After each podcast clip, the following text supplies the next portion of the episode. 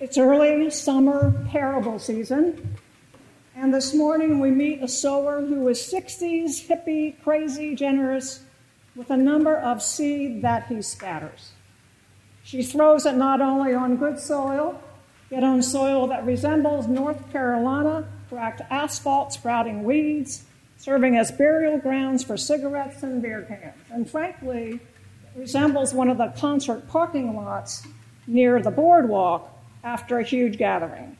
I know because I walk the dog over What are the chances seed will take root in that?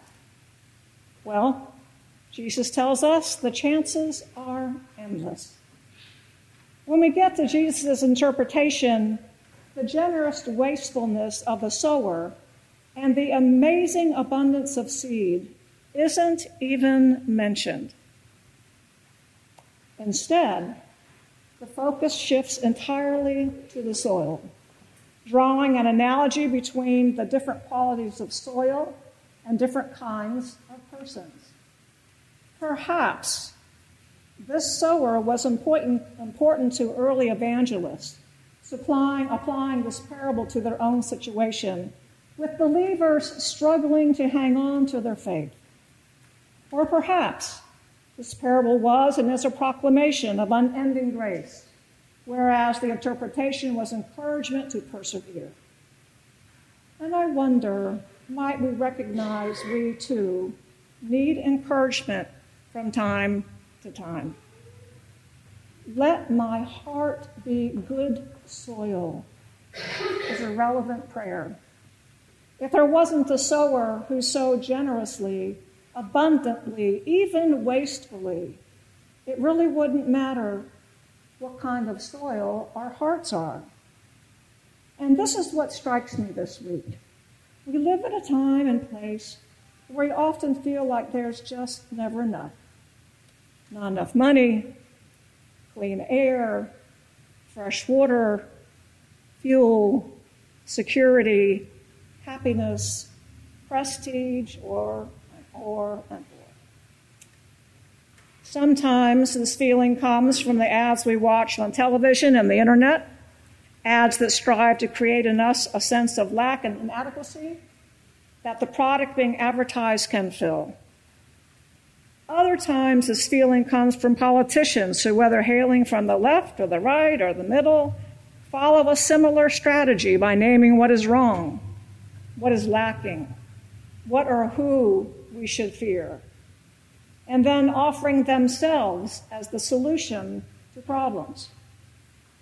While this strategy is effective for both advertisers and politicians, it has the effect of creating in us a profound sense of scarcity, scarcity and inadequacy, eventually making us believe not only that we do not have enough, but ultimately are not enough pitting us against one another, tribes of survival of the fittest.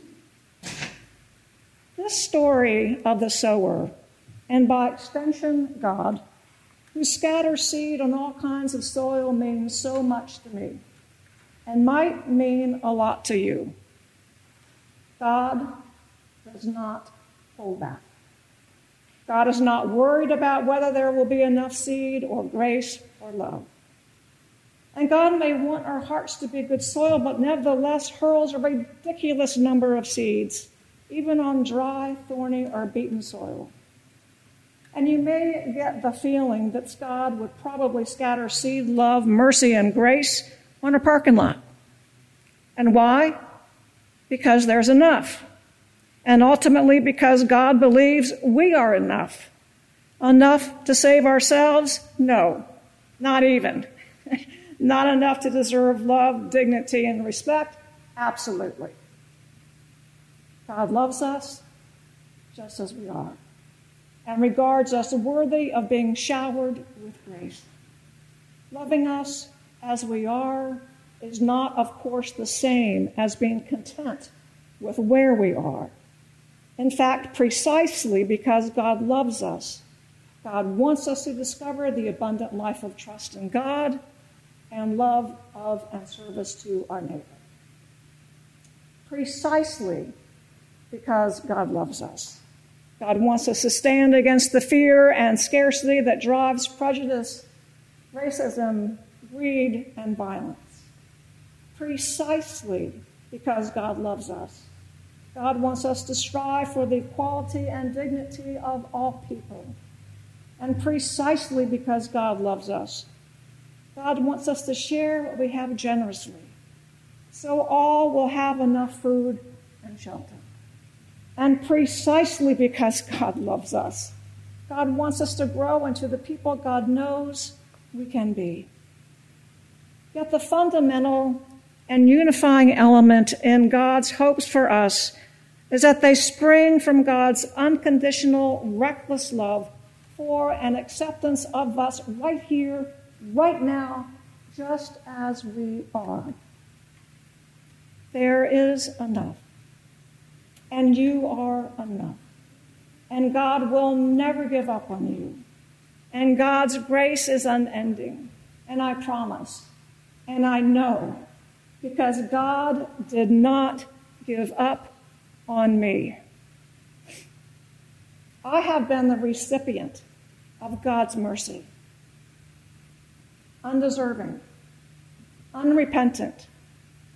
I have heard God unconditionally saying, Don't just do something, stand there and let me give you something beyond anything you are capable of doing for yourself.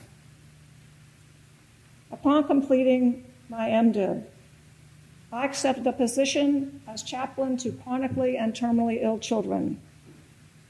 The next year of my life was spent holding dying infants and children and their families who lived in the pediatric intensive care unit at Memorial Hospital in Chapel Hill.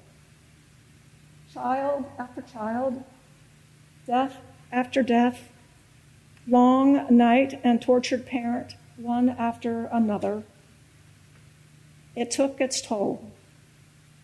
About six months into this ministry, my father, who had been diagnosed with terminal lung cancer, was given his final death sentence. Two weeks later, my golden retriever died, constant companion of 15 years. The same week, my apartment flooded. Then, two days later, caught on fire. I'm not making this up.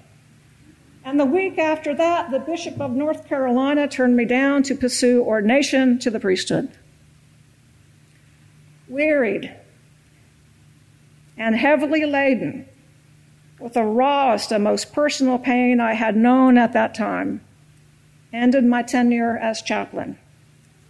And I accepted a job in Dallas, Texas, a decision born of desperate despair rather than the integrity of discernment. Within months of moving, my dad died. Within months of his death, I found myself without a job, not even knowing where I would live. And then, one tear filled evening of packing, the phone rang.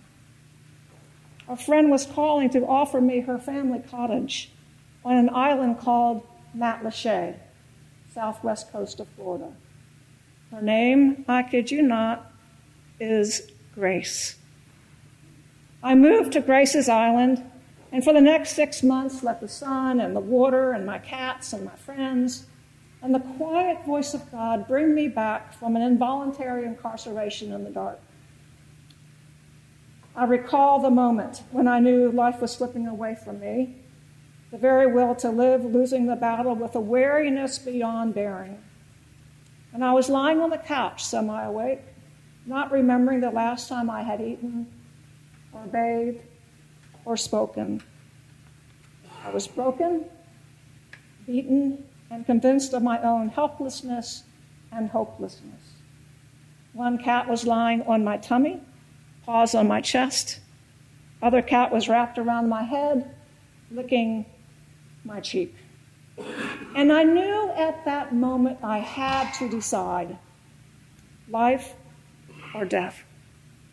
And so I got up and I walked outside and I took a deep breath and said, God, please help me. I took several hesitant steps towards the backyard, sat on the pier, and out of the corner of my eye, I saw my neighbor. He was picking fresh grapefruit, placing them in a basket. He walked towards me as if approaching a beaten stray dog. He extended the basket towards me, and tenderly he said, I've not seen you out here in a while. Here's some fresh fruit. And I caught some shrimp this morning.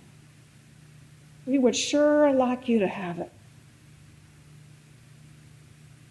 At that precise moment, it seemed as if time stopped, revealing a brightness from the heavens that split the atom of, rea- of earthly reality. And I heard God say the most extravagant, unexpected words See how I love him. See how I love you. And in what appeared as mist on the horizon was a vision of God, of Jesus with arms outstretched and a voice continuing to whisper, See, all souls are mine.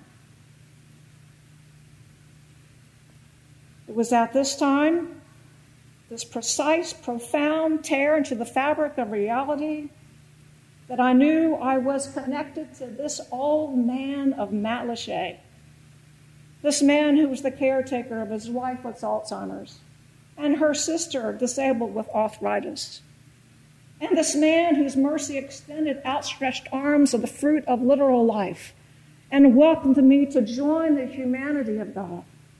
And I loved him. And I loved every person I saw on the street later in that day. And I loved every living thing in Matlacha. And I was connected to them all, a part of them and they, an inextricable part of me. I knew that Christ had spoken to me there. That in the simplest gesture of human hospitality, the whole wealth of eternity had been given to me, and that abundant life was again mine, returned to me through this man of Matlacha, God's child. About a year later, during my time at Virginia Seminary, earning another degree in Christian education. I had a similar experience of God, God's passionate love. The Right Reverend Tim Shaw, Tom Shaw, Bishop of Massachusetts, retired, had led our community in a Lenten quiet day of retreat. And after one of his meditations, I had sat in silence out on the part of the campus we called the Hill. It's a place, coincidentally, where I used to go sleigh riding as a young girl, a neighborhood of familiar comfort. I stood up, was walking back to my dorm, struck by the view of seminarians leaning into trees, spread out over blankets on the acres of lawn, professors doing the same. And it seemed that in mid stride, I heard God again say the very same thing See how I love them. See how I love you. Now you go love them. Once again, I was filled with a possibility of love beyond bearing. I love them, all of them. I glanced over at Seminary Road and with the strain, I watched the people driving with the strain and their faces grimacing with the daily pressures of life and traffic. And I just loved them all so much I almost wanted to jump out into the road and tell them.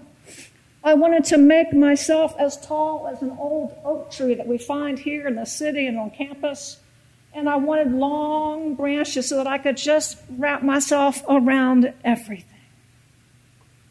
I wanted to do all that I could to take care of them and this work and soothe every brow, kiss away every fear, and let every person know just how much God loves you. I wish I could say that this stays with me all the time. And it doesn't. I do have times of this mostly and usually when I preside at the Eucharist or listen to a confession, or sit at the bedside of a dying child, or play with a lonely one, or even more, their lonelier parent. Those times in which I am solidly centered in sacramental care for another. I do know that when I dare to give, I experience this God love.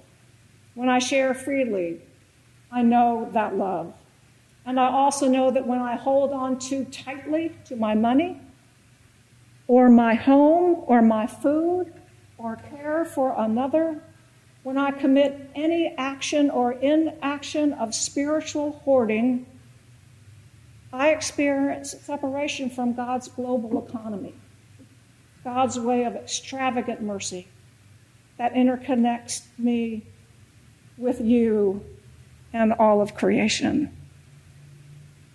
What I have learned sometimes the hard way is that it's not all about me. And I've come to see that as long as one person hurts, feels despair, or is treated with disrespect, I too am hurt and feel despair and know what it is to be treated with disrespect. For you and I are brother and sister. We are the body of Christ. Christ existing as community, as Bonhoeffer loves to say, or loved to say. We are connected to all other living things. And we take rest and respite in one another, in the Christ that's a part of all of us. And through each other, we know what it is to be given rest that exceeds our weariness, to be relieved of burdens that we alone will never be adequately to bear alone. I've learned that we sisters and brothers in Christ are God's extravagant gift to one another, bearing mercy and grace and love with the extravagance of the one who made us and desires us to be reconciled with one another. And I've learned that God's extravagant mercy is both shared with me and with all of God's people. In each moment, we respond as God does to us with love independent of deserving, offering to bear with one another the burdens of living and the extravagant gift of life itself. This is what it is to know God. This is why we are here. And as just a visitor, please know I have experienced this within this space, within some meetings I've attended, and with those with whom I've come to know. God bless you. God bless your ministry. God bless you as you go forth from this space, opening your arms to those who may need your extravagant